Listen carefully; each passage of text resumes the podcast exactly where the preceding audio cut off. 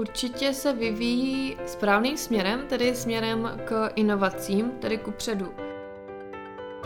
Člověk se ze svých vlastních chyb musí učit a já jsem se poučila. Když přijdu do fakultního senátu, tak ten je velmi přátelský, často vtipkujeme, většinou je tam velmi dobrá nálada. A PR mě prostě přesvědčila o tom, že moje místo je v marketingu. Až, až na tom magistru podle mě byl ten správný čas vlastně začít, dejme tomu v úvozovkách, budovat si nějakou kariéru.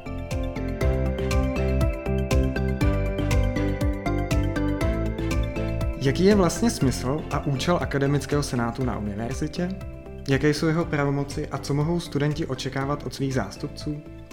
Jak se posunula fakulta mezinárodních vztahů ve své propagaci a lze efektivně sladit studium a brigádu?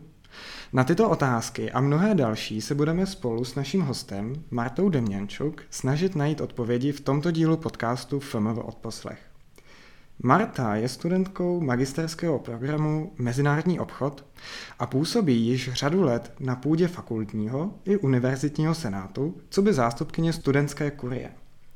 Taktéž je už dlouholetou členkou fakultního PR týmu a je tedy skvělou osobou pro nahlédnutí do zákulisí jak naší fakulty, tak i celé univerzity. Marto, zdravím tě a jsem moc rád, že jsi na nás udělala dneska čas. Ahoj Vojto, já jsem moc ráda, že jste mě pozvali sem. A s přáním hezkého dne vás zdraví Vojtěch Blahoš.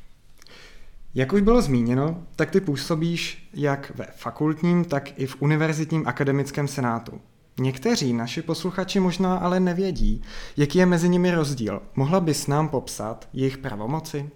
Určitě můžu, tak když začnu s tím fakultním senátem, tak ten fakultní senát vlastně uh, rozhoduje na návrhy děkana, ale abych byla úplně jako přesná a citovala to přesně, tak je to, že na návrh děkana pouze zřízení, sloučení, splynutí, rozdělení nebo zrušení fakultních pracovišť a vlastně ten celoškolský senát funguje dost obdobně s tím rozdílem, že vlastně všechny tyto kroky dělá na návrh rektora.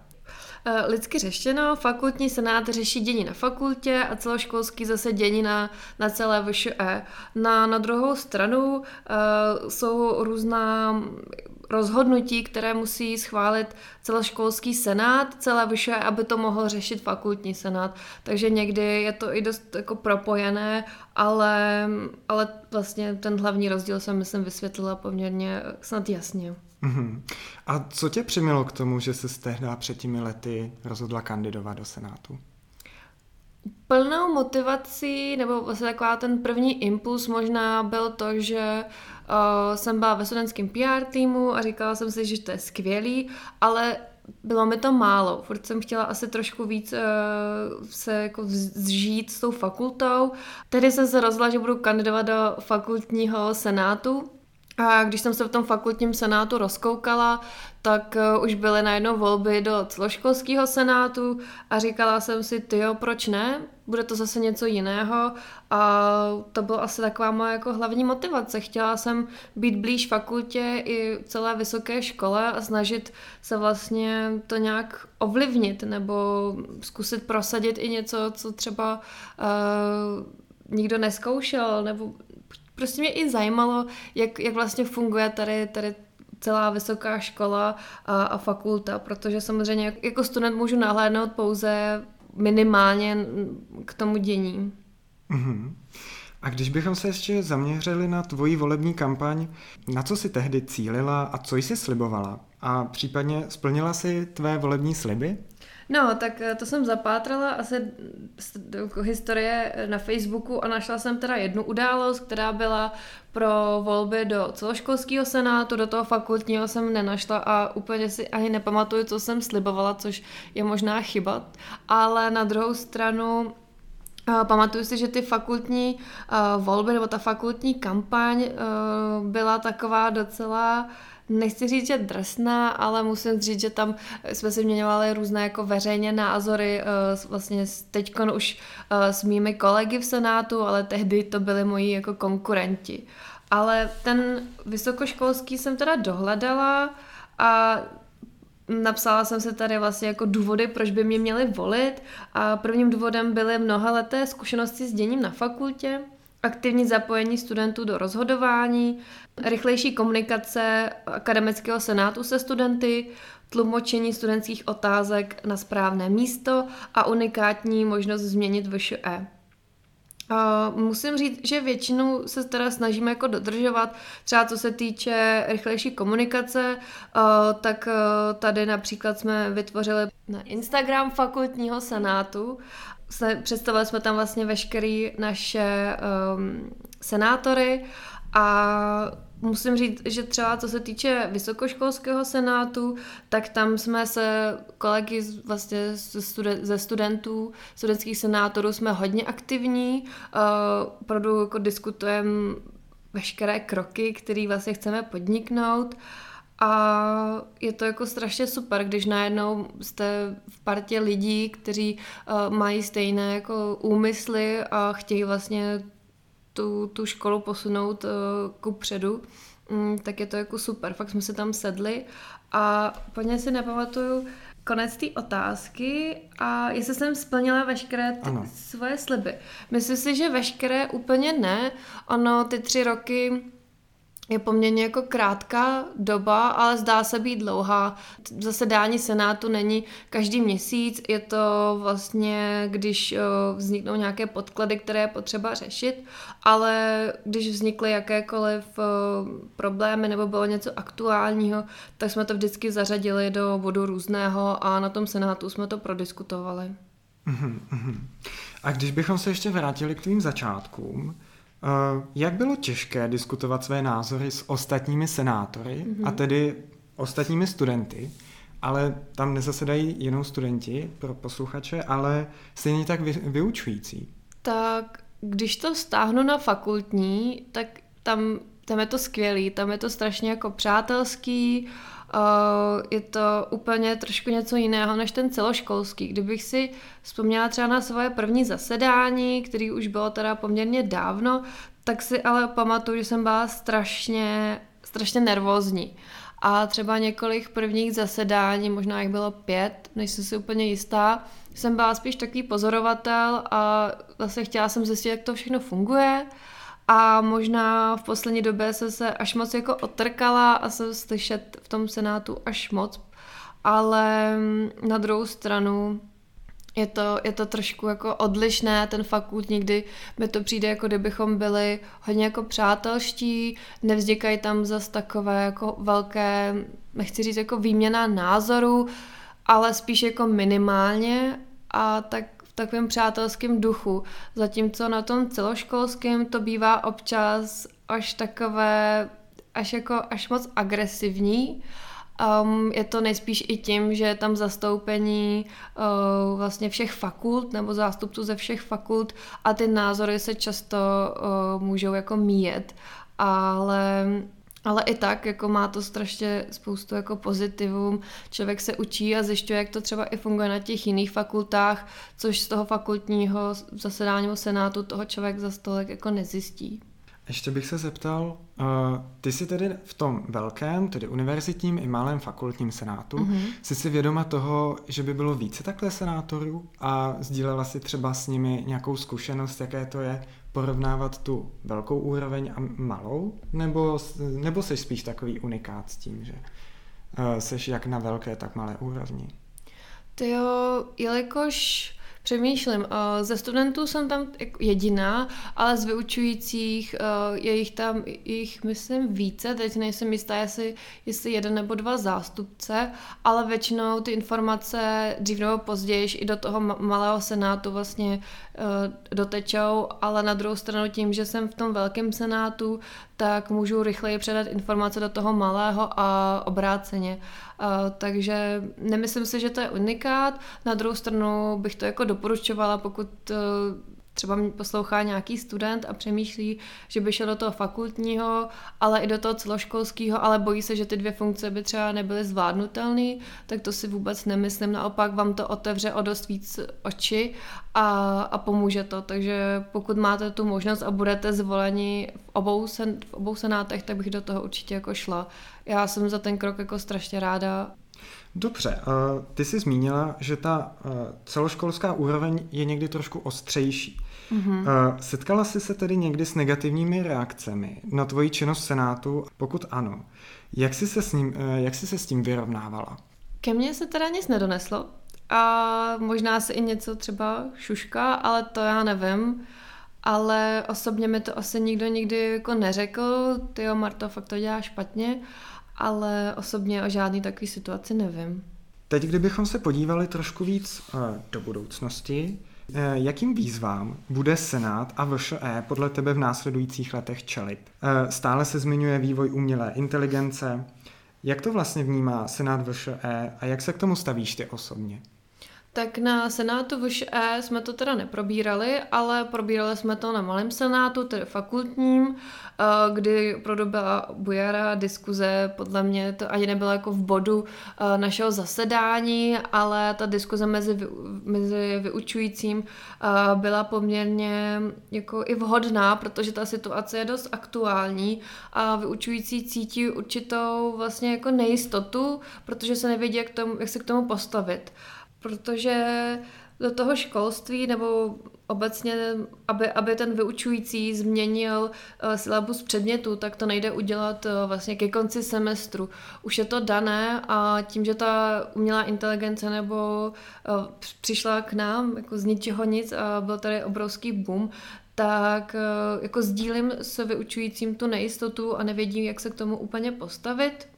A na druhou stranu tam padly takové názory, že by se mohla přejít víc eh, k ústnímu zkoušení, ale to už je opravdu jenom taková taková jako výčet z té, z té diskuze, kterou jsme vedli, protože uh, ty učitele to poznají, ten váš ten váš uh, vlastně třeba sloh, jestli jste ho psali opravdu vy v tom cizím jazyce nebo, uh, nebo ne, uh, protože najednou vaše úroveň toho cizího jazyka se zvedla třeba dvakrát tolik a ti vyučující to, to vědí, takže spíše to na, na studentech, jestli půjdou cestou že se to teda jako vydřou a, a nebo budou využívat umělou inteligenci. Na druhou stranu, já jsem zastánce užívání umělé inteligence k usnadnění práce, nikoliv k nahrazení té práce. Takže v určitých uh, typech práci to může pomoct a usnadnit to, ale nenahrazovala bych uh, vlastně veškerou, uh, veškerou tu práci. To mi přijde um, prostě ne, že nevhodné, ale uh, nebudete to vy. Nebudete to vy. Uh-huh. A pokud opomeneme tu umělou inteligenci, napadají tě ještě jiné výzvy? O, tak samozřejmě neustále se třeba na celoškolském senátu řeší online volby.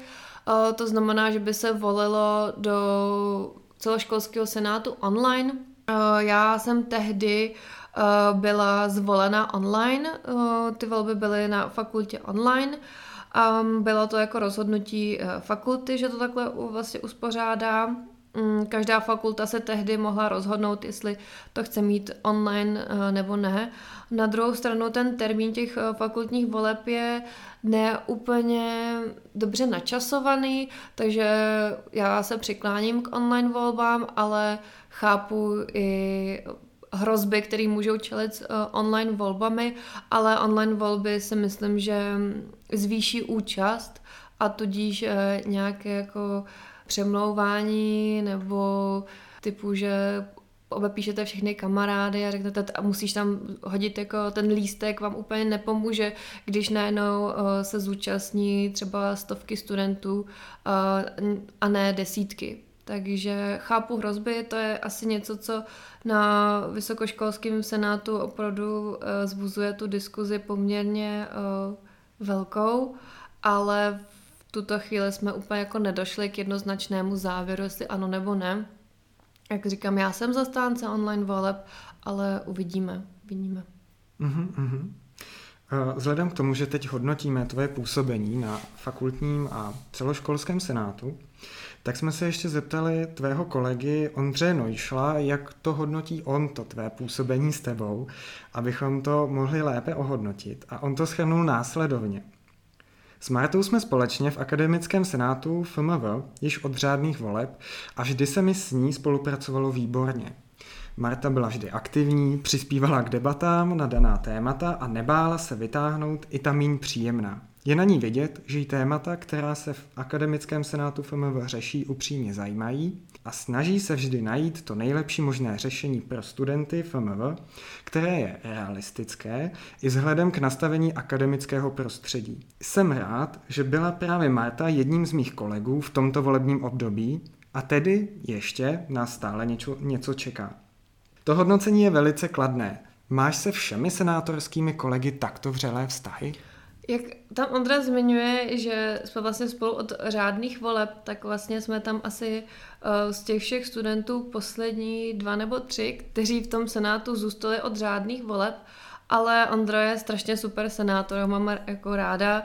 A je mm, Teď teď vlastně byl nově zvolen uh, místopředsedou studentské kurie, takže za to jako uh, prostě má Ondra, bylo to jako jednoznačný, já jsem ho jako nominovala, protože jsem věděla, že Ondra žije i tím senátem, tím, že tady studuje to doktorské studium a, a měl vystudo, vystudovanou vlastně diplomaci, tak velmi, má velmi skvělé diplomatické vystupování a vždycky, když předneseme nějaká témata, která úplně nejsou příjemná, tak eh, umí, umí, umí to skrotit a umí najít eh, vlastně takové to, takový ten zlatý střed, kdy všichni budou vlastně souhlasit. Takže za to má jako u mě obrovské jako plus a myslím si, že by mu to mohlo pomoct i při dalších volbách, protože jsem slyšela, že Ondra eh, přemýšlí o kandidování do akademického senátu fakulty opět, takže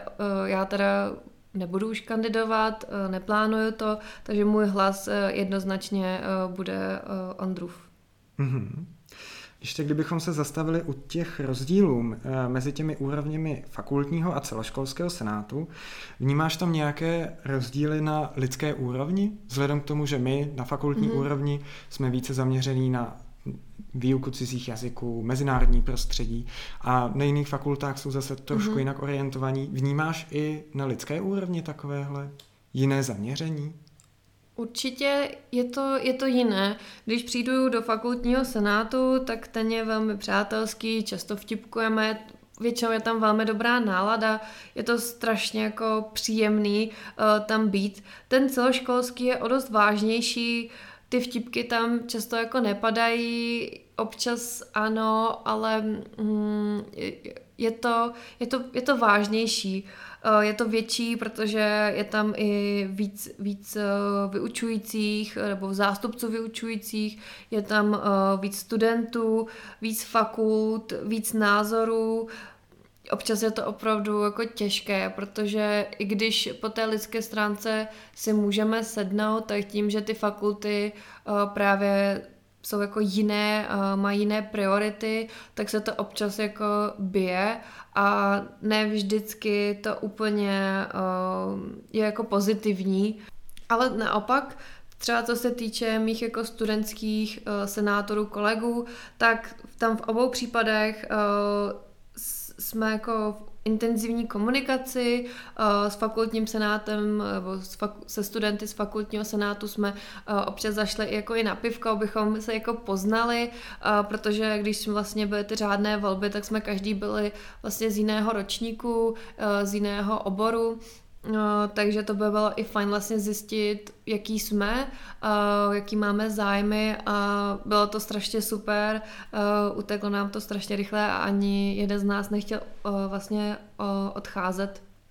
Uh, třeba na tom velkém senátu uh, jsme, jsme mývali nebo máme stále vlastně posazení s rektorem, kdy uh, mu můžeme tlumočit veškeré jako požadavky od studentů a vlastně zjistit, jaká je i ta vize uh, vlastně pana rektora, um, co se týče jako vedení a je to strašně fajn, že se člověk může takhle jako promluvit uh, vlastně s, s rektorem nebo vlastně s rektorátem nebo s vedoucích vlastně celé univerzity a většinou to bývá velmi přátelské.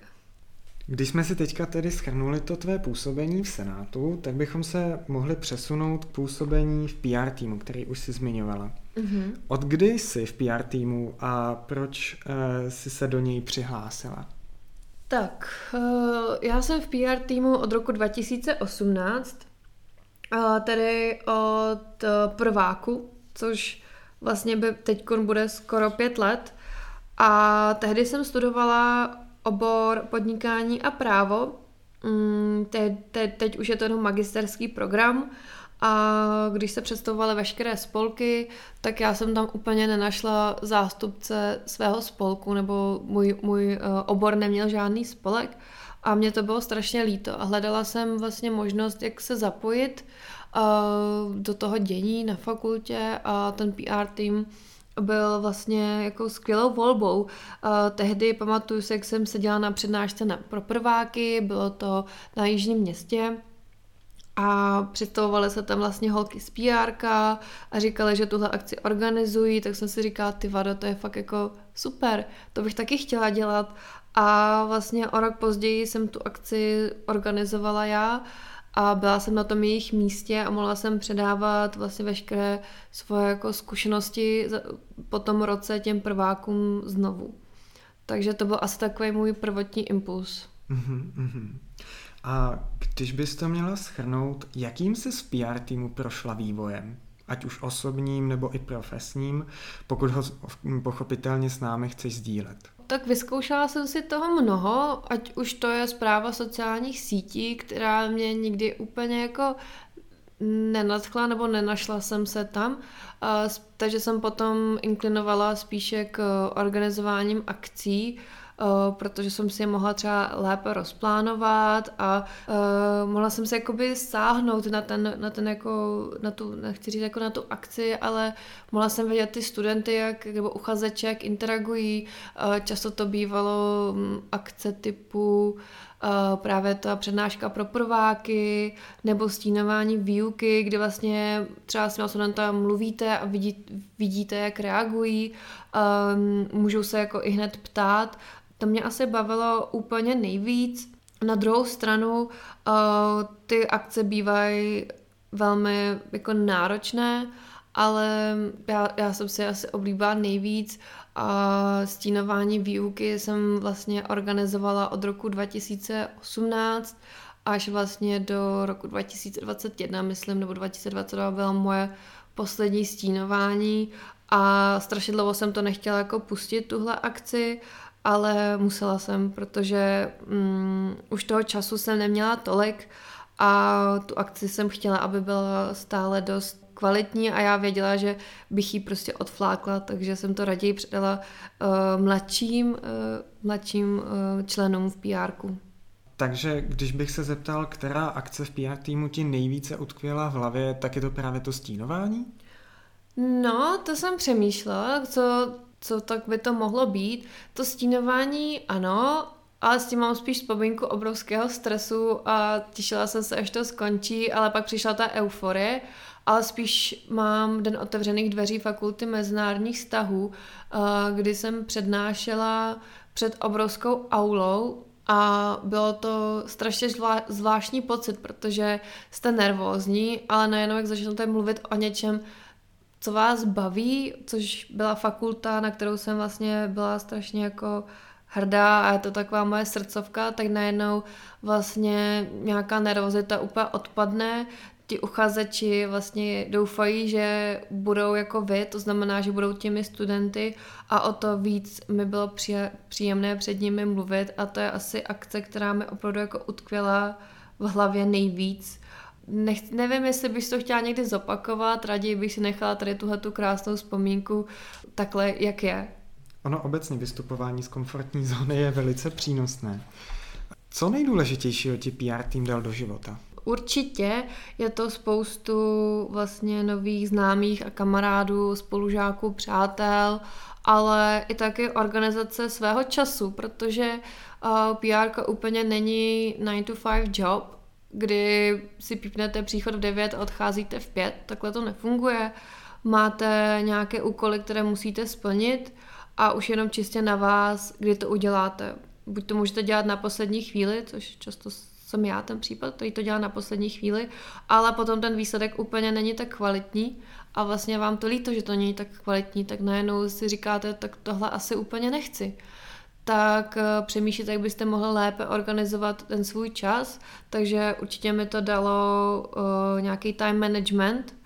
A to hlavní bylo nadšení do marketingu, protože tehdy jsem studovala podnikání a právo, eh, protože jsem měla nějakou vizi, že chci být právníkem. To, ten sen poměrně rychle jako vyšuměl, když jsem se nedostala na práva.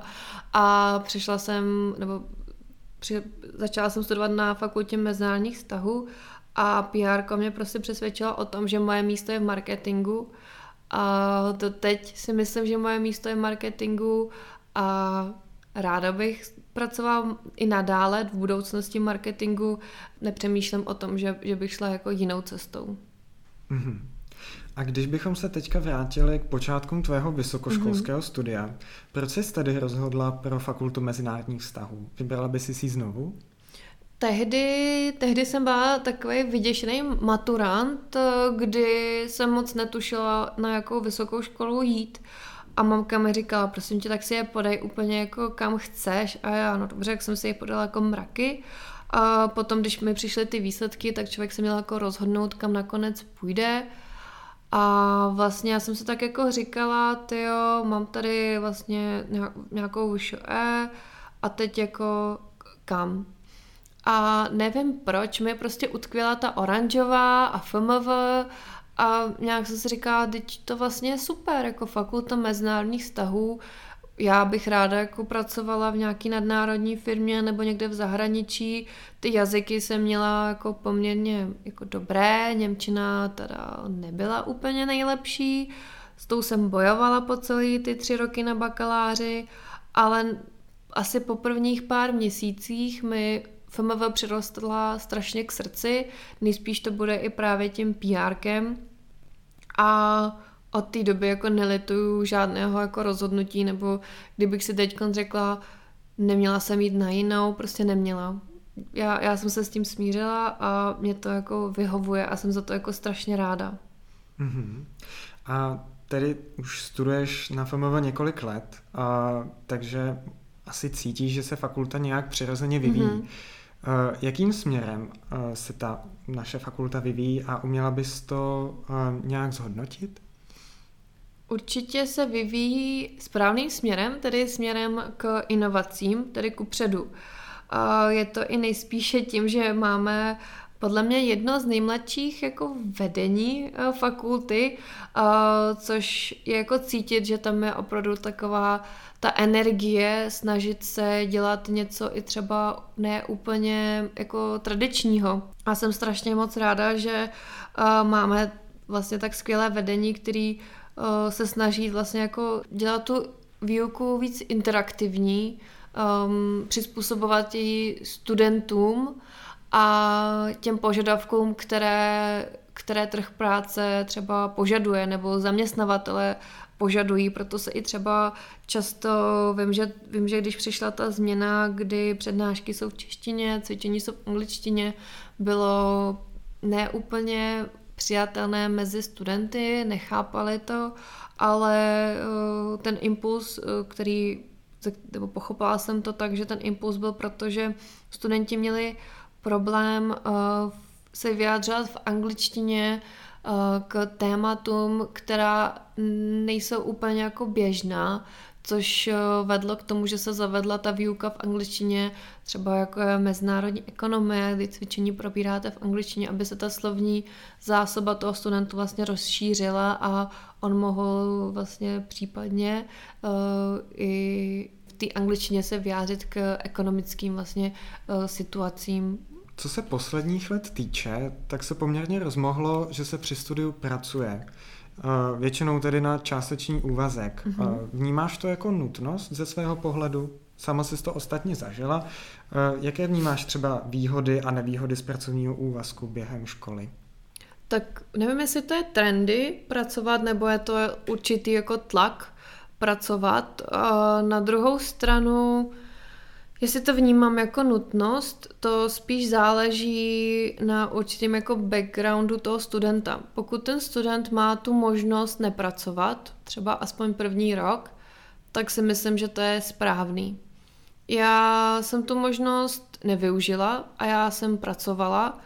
I když to byly brigády, tak mi vlastně zabírali poměrně velkou část mého volného dne nebo volných dnů a velmi se to podepsalo vlastně na mém studiu což asi moc nikdo neví, kromě pár blízkých přátel a předpokládám, že pana proděkana, který si to může vědět v indexu. Ale já jsem vlastně své bakalářské studium zakončovala s nula rezervními kredity. A bylo to z toho důvodu, že jsem prostě pracovala, tuž ta škola najednou šlo na, šla na jako druhá, na, druhou, na druhé místo, ta práce byla přednější ale v jeden moment jsem si řekla, ty to je špatně, ale mě už ten vlak trošku ujel. Já jsem začala být strašně pozadu a musela jsem spoustu předmětů třeba opakovat a díky tomu jsem si i vyčerpávala ty rezervní poukázky. Kdybych mohla tohle změnit, tak bych to určitě změnila a nepracovala bych minimálně první rok, protože to nemůžete jen tak jako dohnat. Ten první rok je strašně důležitý a je potřeba vždycky teď jako radím uchazečům prostě fakt dřít, i když to bude nepříjemné, protože ty zbývající dva, dva roky už pro vás bude jako lážo plážo, protože já jsem v posledním semestru měla vlastně přes 30 eh, kreditů, uh, musela jsem mít přes 30 kreditů odstudováno, 30 třeba 36 34, nejsem si úplně jistá, a ostatní moji spolužáci měli třeba kolem 20. A ten rozdíl potom je, je znát, protože vás čeká dopisování bakalářky, obhajoba bakalářky a státnice a vy tady ještě řešíte nějaké jako zkoušky. Přitom vaši spolužáci už mají čas se učit, ale vy, vy ne. Mm, takže ta nevýhoda je poměrně jako jasná, takže pokud máte tu možnost a můžete nepracovat, tak klidně aspoň ten první semestr nepracujte, zvykněte si na chod té vysoké školy, jak, jak, jak jsou nastavené ty předměty, oťukejte si to, zjistěte, jak vy se učíte, co potřebujete k tomu, abyste se připravili na ten předmět a až potom vlastně třeba začnete s nějakou jako brigádou. Já jsem začala pracovat, jako dejme tomu s určitým zaměřením už víc jako profesním až na magistru, kdy jsem nastoupila vlastně na stáž do seznamu a to byla taková jako moje první big girl job, kdybych to takhle jako nazvala, nebo prostě první opravdová práce, i když to stále byla stáž uh, na poloviční úvazek, uh, tak, tak mě to jako až, až na tom magistru podle mě byl ten správný čas vlastně začít, dejme tomu v úvozovkách, budovat si nějakou kariéru. Mm-hmm. Takže ty jsi, ty jsi řekla, že v pořádku z začátku podle tebe být studentem na plný úvazek. Uh, nicméně, když se potom člověk tedy rozkouká, kde bys doporučila uh, studentům hledat pracovní pozice? Mm-hmm. Já bych doporučila LinkedIn. Za mhm. mě jako LinkedIn z toho důvodu, že člověk se tam může vypsat klíčová slova, na které, které chce, aby byly mu posílány vlastně té pracovné, pracovní pozice a je to taková jako nejlepší síť na vyhledávání těch kontaktů, protože třeba zjistíte, že nějaký váš spolužák pracuje v té firmě a můžete se s ním vlastně lépe spojit a zjistit vlastně uh, daleko víc uh, víc informací. Takže za mě jako LinkedIn, samozřejmě jsou tady i různé jako webové portály, jako proč ne, ale kdybych si měla hledat novou práci, tak přes LinkedIn. Uh-huh. A takže jsi nevyužila žádných stáží třeba od fakulty nebo ne. spíš sama? Já jsem si vyhledala vlastně sama tu stáž, taky to byla jako úplná náhoda, že, že to jako vyšlo. Uh-huh. Ty jsi zmínila, že pracuješ pro seznam aktuálně. Ano. V čem spočívá tvá pozice? Již tak to, na tohle otázku strašně ráda odpovídám, protože se nedá zkrátit. A když vám na, řeknu vlastně uh, svoji pozici, tak vám to nebude vůbec nic říkat, Uh, vlastně moje pozice je RTB konzultant. Uh, teď si říkáte vlastně, co to melu, cože tam dělám. Uh, dělám konzultanta pro programatickou reklamu.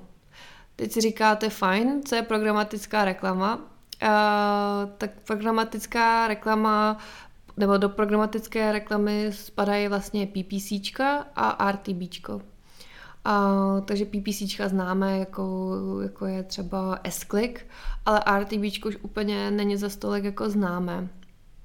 Ale abych vám nějak jako vysvětlila, co dělám, tak mám na starosti uh, české agentury, Kdybych jmenovala, tak je to OMD lomeno OMG, případně Publicis Group, dále tam může být Market Up, Taste, jsou to větší, menší, střední agentury, které využívají programatický výdej pomocí vlastně RTBčka a já jim poskytuju vlastně veškerý komfort k tomu, aby, aby vlastně ta reklama se mi vydala správně a jsem s nimi v poměrně blízkém kontaktu s, s těma specialistama. Třeba máme každý měsíc různé meetingy. Ta práce je poměrně jako obsáhlá a úplně nechci zacházet do nějakých jako detailů, protože je lepší to pochopit takhle, než, než kdybych to vysvětlila plně detailně, protože doteď ani třeba moje mamka netuší, cože to dělám. Prostě podle mě si myslí, že jenom něco klikám na počítači, ale to stačí. Ale ve zkratce, pokud vidíte na seznamu uh, reklamy, tak uh, jednou z možností, že to, jak se tam ta reklama vydala, je skrze RTBčko. Dobře, takže až příště si otevřeme uh, seznam nebo uh, jiné podobné weby, tak si vzpomeneme na tvoji práci. Kdybys mohla ještě se vrátit zpět ke, ke studiu a mohla bys zpětně něco změnit, co by to bylo? Já bych neměnila nic. Možná jediný, co bych teda změnila, že kdybych abych nepracovala tehdy. Na druhou stranu člověk se ze svých vlastních chyb musí učit a já jsem se poučila, takže teďka na magistru jsem snad o žádný rezervní kredity nepřišla. Takže jako zvolnit a, a nepracovat ten první rok, prostě zvyknout si na to, tak to je myslím jediný, co si co kdybych mohla, tak bych to udělala, tak bych to změnila, ale nemůžu říct, že bych si to vyčítala, to vůbec. A kdybychom tě teda závěr mohli poprosit, uh, jestli bys neřekla nějakou radu nebo informaci, kterou bys velice ocenila, kdyby si znala v prvním nebo druhém nebo i pozdějším ročníku studia, ale dozvěděla se si ji třeba až k samotnému konci. No, tak u mě to je, že i s nula rezervními kredity se dá uh, dostudovat, protože kolem sebe jsem měla jako studenty nebo kamarádi, kteří měli vlastně všech 36 a já jsem se cítila, Ježíši Maria, já to nezvládnu, já to, já to raději prostě ukončím, začnu od znova, ale kdyby mi tehdy někdo řekl, hele, prosím tě, já jsem to dal s nula rezervními kredity, zvládneš to taky, tak by mi to dost pomohlo. Takže možná pro nějaký jako uklidnění, eh, že nevadí, když nemáte všech 36 rezervních kreditů, využívejte je, když máte tu možnost, když jich máte nula, stále to jde uh, zvládnout vlastně uh, to studium. A s touto uh, optimistickou zprávou se pro dnešek loučíme. Pro dnešek je tedy toto vše. Moc děkujeme vám všem, kteří jste tento podcast doposlouchali až do úplného konce. Taky děkujeme tobě, Marto, že jsi dorazila a byla jsi ochotná odpovídat na, eh, na naše otázky. A těšíme se na vás v příští epizodě FMV od poslech.